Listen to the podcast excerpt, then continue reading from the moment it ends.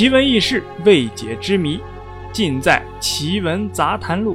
大家好，我是幺八三。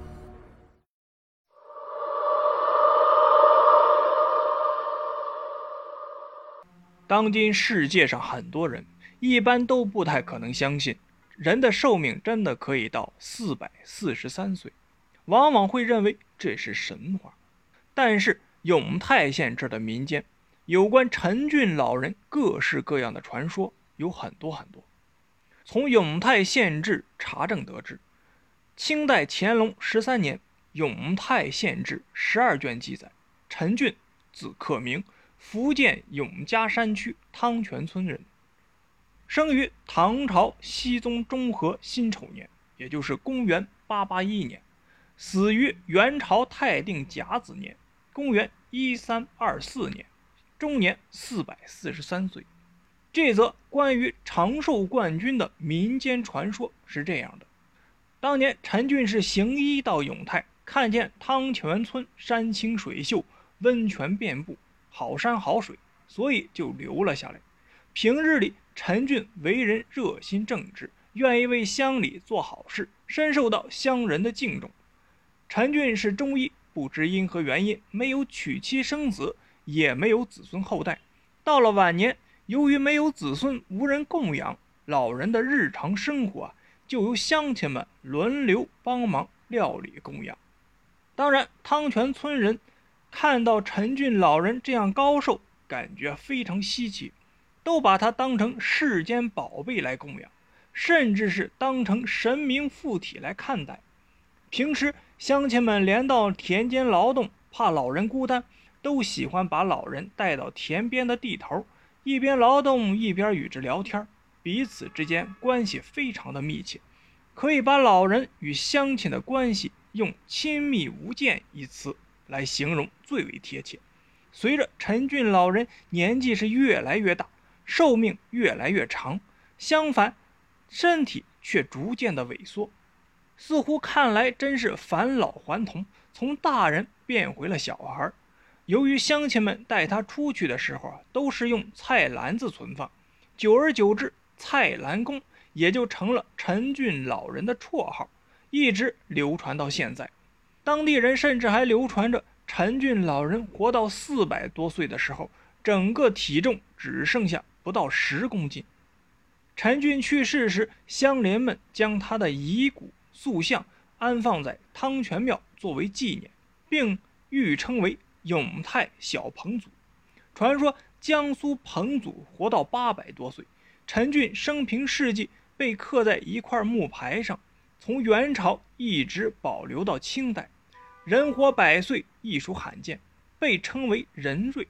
而被民间誉为小彭祖的陈俊，竟然活到了四百四十三岁，也是人间奇迹了。出于好奇和探秘的心理，有网友。也去了永泰县汤城村，也就是古代人所称的汤泉村。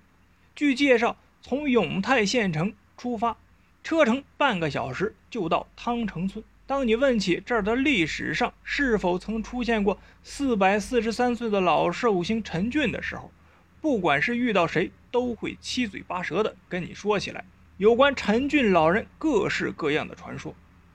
但是聊起陈俊长寿的原因时，他们都会异口同声地对你说：“是我们这儿的天然温泉，经常洗这含有特殊微量元素的温泉，会使人益寿延年的。”不管你信不信他们的话，也不知道是否有科学根据，但是这儿的人们长寿却是实实在在的摆在面前的。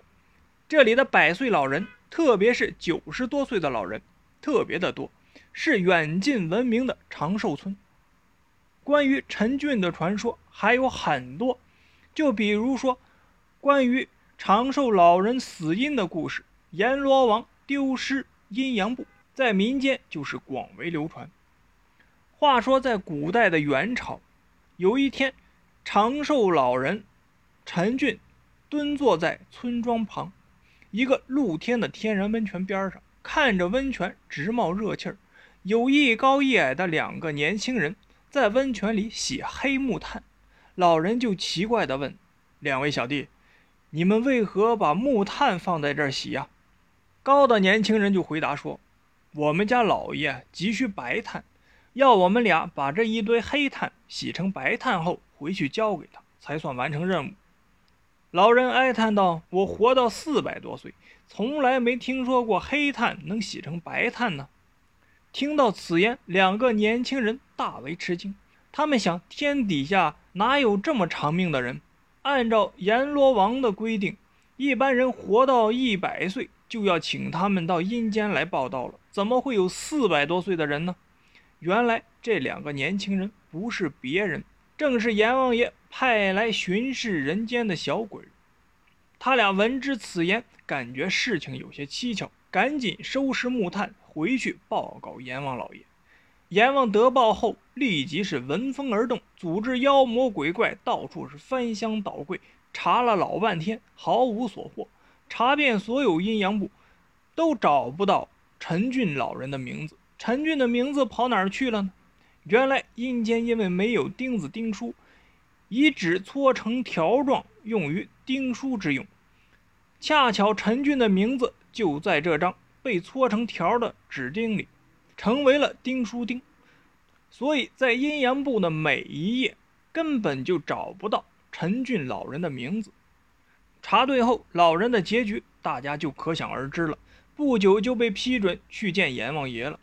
如果这一天老人没有见到这一高一矮的年轻人，或许老人还要继续活在人间。